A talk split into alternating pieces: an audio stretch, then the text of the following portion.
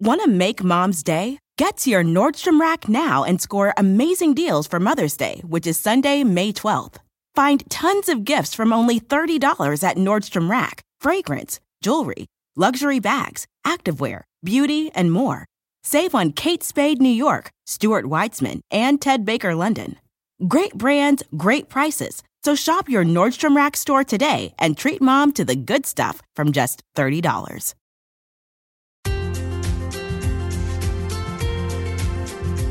Welcome back. It's another episode of The Savvy Psychologist. And I'm your host, Dr. Ellen Hendriksen, where every week I'll help you meet life's challenges with evidence based research, a sympathetic ear, and zero judgment.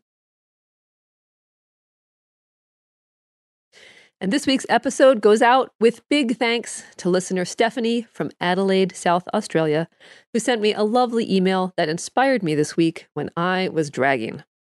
So, on to today's episode. So, this word is one of the smallest, shortest words in the English language, but one of the hardest to say. This week, we'll talk about seven ways to say no and maybe not even feel guilty. Because we've all been there. We're minding our own business when we get a call, an email, or a what's happening office space style cubicle visit, and that other F word gets lobbed at us favor. And sometimes, of course, we say yes. We're delighted to help out. It's fun, rewarding, or win win. But sometimes we feel anything but delighted. We feel bad, obligated, resentful, or pressured. And it's almost guaranteed we feel guilty. So today, let's talk about why not to feel guilty when you say no to coming in on Saturday, coordinating the preschool fun fair for the third year in a row, or loaning your pickup truck to your friend who's moving this weekend. That, plus seven concrete ways to say no from beginner to ninja. So let's start with why you shouldn't feel guilty about saying no. Well, first, guilt is an emotion reserved for when you do something wrong. If you hurt someone, it's appropriate to feel guilty. Now, saying no might create a little extra work for the person you're declining because now they have to ask someone else or otherwise rethink, but it falls well short of hurtful. So, to make this more visual, picture a flowchart. Saying no simply sends someone in a different direction. And people are scrappy and creative. If you say no, they'll recalibrate and take another path. You're no Obi Wan Kenobi. Seldom is it true that you are really someone's only hope. And there are almost always other options out there for them and the favor they need. Now, second, we often feel guilty because not only do we think we're hurting the other person, but because we expect retaliation. We think she's going to hate me, or he'll get mad, or I'll get fired. Our brains jump to the worst case scenario. So instead, let's take a step back and look at all the other, much more likely possibilities that our brains leapfrogged over on the way to the worst. So ask yourself instead what's a more likely scenario? Maybe your requester will be momentarily disappointed, but understand and then get help elsewhere. Or let's look at it another way. We can generate a more likely scenario by asking, What happens when someone says no to you? Do you fly into a rage, burst blood vessels, and froth at the mouth? Probably not. So don't hold a double standard. You can expect reasonable others to react as you do. That is to say, reasonably. Want to make mom's day? Get to your Nordstrom Rack now and score amazing deals for Mother's Day, which is Sunday, May 12th. Find tons of gifts from only $30 at Nordstrom Rack fragrance, jewelry, luxury bags, activewear, beauty, and more. Save on Kate Spade New York, Stuart Weitzman, and Ted Baker London. Great brands, great prices. So shop your Nordstrom Rack store today and treat mom to the good stuff from just $30. Okay, on to seven ways to say no. So, method number one is offer an alternative. Now, this is the easiest way to say no. You can decline the request, but offer a consolation prize, such as My schedule just doesn't allow me to proofread your dissertation before your deadline, but here's a link to a great article on the five biggest dissertation errors to watch out for. So just make sure you're not offering an alternative solely out of guilt. Your goal is to actually be helpful to the requester, not just to make yourself feel less guilty. Method number two is connect with empathy as well as saying no. So, demonstrating that you've truly heard and understood the person's request can make them feel good, even if you ultimately can't take on the task. So, you can affirm that they're working hard or that they're dealing with a challenging task. For instance, you could say, You're working so hard to make your sister's wedding a success. I really wish I could take organizing the shower off your hands, but I just can't right now. Method number three is blame something objective. So you can make your unavailability the fault of your schedule, your workload, other duties, or another external objective circumstance that's out of your control. And you can avoid the awkwardness of hearing, you're busy this week, then how about next week? by adding, I'll let you know if anything changes.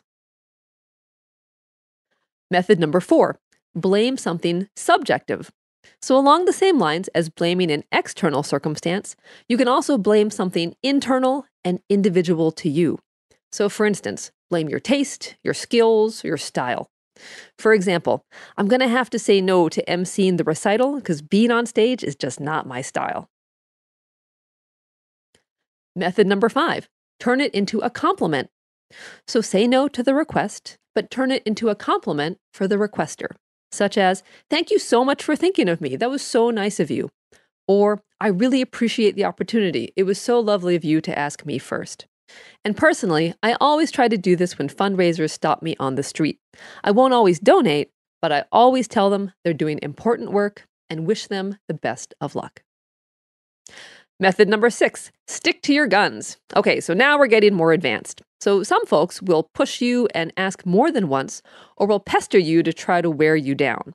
And some of these people may have an age in the single digits, and two of them live in my house. So, in this scenario, it's okay to use the classic broken record technique. Just give the same answer again and again when they ask again and again. And you don't have to be soulless about it. You can empathize with them or give them a big hug, but don't let your answer morph from no to maybe to, well, okay, just one to fine, go ahead. Just stick to your original no. Method number seven say no without apologizing. Okay, this is graduation from no school. Just like guilt, Apologizing is for when you've done something wrong. And it may seem like a fine line between not apologizing and being rude, but done well, no can be gracious and polite. And your requester won't even miss the I'm so sorry. So, for instance, you could say, What a lovely idea to make handmade decorations for the reunion.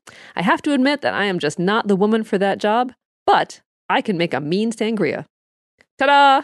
No apologies needed. A final tip make your no swift and clear. Don't delay your answer. Say you'll think about it, say maybe, or say yes and then back out. It may feel wrong to say no up front, but in the long run, a clear, timely answer is more polite and in your requester's best interest. Now, to wrap up, for those of us who like to think we can do it all, starting to say no may come with a cost.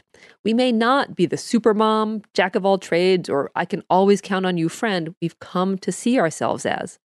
But when we stop trying to do it all, oddly, we gain time, energy, and best of all, self respect.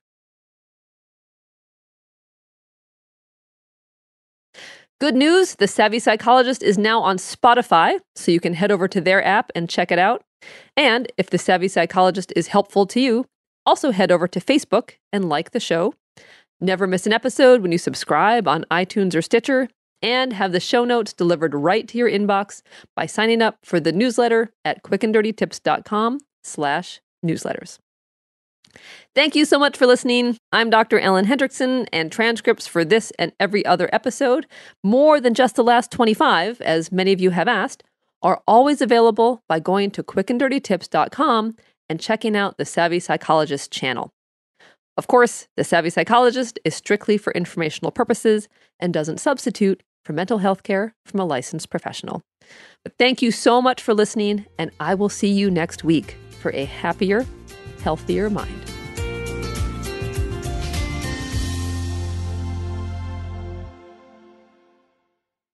Want to make mom's day? Get to your Nordstrom Rack now and score amazing deals for Mother's Day, which is Sunday, May 12th. Find tons of gifts from only $30 at Nordstrom Rack fragrance, jewelry, luxury bags, activewear, beauty, and more. Save on Kate Spade New York, Stuart Weitzman, and Ted Baker London. Great brands, great prices. So shop your Nordstrom Rack store today and treat mom to the good stuff from just $30.